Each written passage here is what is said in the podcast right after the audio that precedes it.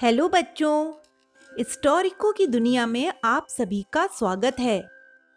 आज आपके लिए स्टोरिको एक नई कहानी लेकर आया है। तो आइए सुनते हैं आज की ये कहानी। आज की हमारी कहानी है भेड़िया और बकरी। एक बार की बात है, कालू भेड़िया अपने घर जा रहा था। वह शेर से लड़कर आ रहा था, इसीलिए गुस्से में भरा हुआ था। चलते चलते अंधेरा भी हो गया। रास्ते में एक जगह कुआँ पड़ता था, पर गुस्से में होने के कारण भेड़िए को ध्यान ही नहीं रहा कि आगे कुआँ भी है। गुस्से में बहुत से काम गलत हो जाते हैं और बहुत हानि भी होती है। कालू को भी कुएँ का ध्यान नहीं रहा। उसका पैर कुएँ के ऊपर पड़ गया। कालू कुएँ में गिर गया।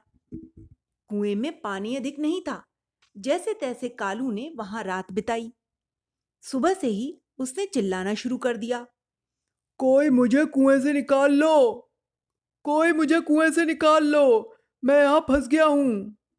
पर किसी ने उसे कुएँ से नहीं निकाला। ऐसी बात नहीं थी कि वहाँ कोई आया नहीं था।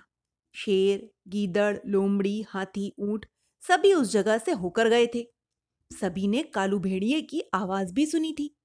पर सभी यही कहते हुए चले गए कि तुम तो सभी से लड़ते झगड़ते रहते हो। तुम कभी किसी की सहायता नहीं करते। फिर हम तुम्हें क्यों निकालें? उन्हें डर भी था कि यदि वे भेड़िए को निकालेंगे तो कहीं वो उसे काट न ले। कालू बड़ी देर तक कुएँ में पड़ा पड़ा रोता चिल्लाता रहा। तब रंजू बकरी ने पूछा, तुम कौन हो? कहाँ से बोल रहे हो?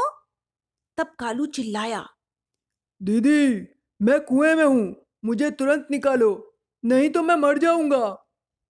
रंजू को उस पर दया आ गई। वह दौड़ी दौड़ी अपने घर गई। वहाँ से एक मोटी रस्सी लाई। रंजू ने रस्सी का एक सिरा पकड़ा और एक को कुएँ में लटका दिया। फिर कालू से बोली, कालू भैया, तुम जल्दी से रस्सी का सिरा पकड़कर ऊपर आ जाओ। मैं दूसरा हिस्सा पकड़े हूँ और यहीं खड़ी हूँ। भेड़िया रस्सी पकड़कर धीरे धीरे ऊपर तक आया। पर यह क्या? कालू भेड़िए का हल्का सा धक्का लगा कि रंजू संभल न पाई और कुएँ में गिर पड़ी। वह कुएँ के अंदर से चिल्लाई, कालू भैया, जल्दी निकालो, नहीं तो मैं डूब जाऊँगी। पर कालू बड़ा स्वार्थी था। अपनी जान बचाने वाली बकरी की भी परवाह नहीं की उसने। उसने बहाना बना दिया कि रात भर कुएँ में रहने के कारण मेरे हाथ जकड़ गए हैं। मैं तुम्हें नहीं निकाल सकता। कालू सोच रहा था कि बकरी मरे तो मर जाए। अब मुझे क्या पड़ी है? मैं तो बची गया। बकरी कालू की चालाकी समझ गई। वह बोली, दुष्ट कालू, सब ठीक कहते हैं कि तू बड़ा स्वार्थी है। तुझे बचाने के कारण मैं कुएँ में गिरी, पर तुझे मेरी जरा भी परवाह नहीं। तू न बचाए तो न सही मुझे बचाने वाले बहुत आ जाएँगे। मैं तो दूध देती हूँ, सभी को दूध पिलाती हूँ, सभी का उपकार करती हूँ। तू तो नीच है, जो किसी के भी काम नहीं आता, बल्कि सभी को हानि पहुंचाता है, इसीलिए किसी ने तेरी सहायता नहीं की थी। कालू तो चला गया। थोड़ी देर बाद एक आदमी उधर से निकला। उसने बकरी के मिमियाने की आवाज़ सुनी। आदमी ने पूछा, तुम कहाँ से बोल रही हो? बकरी बोल रही हूँ। बकरी बोली, आदमी ने सोचा, यह तो बड़े काम की है, इसे देखकर बच्चे भी खुश होंगे और यह दूध भी देगी। उसने जल्दी से उस बकरी को कुएँ से निकाल लिया।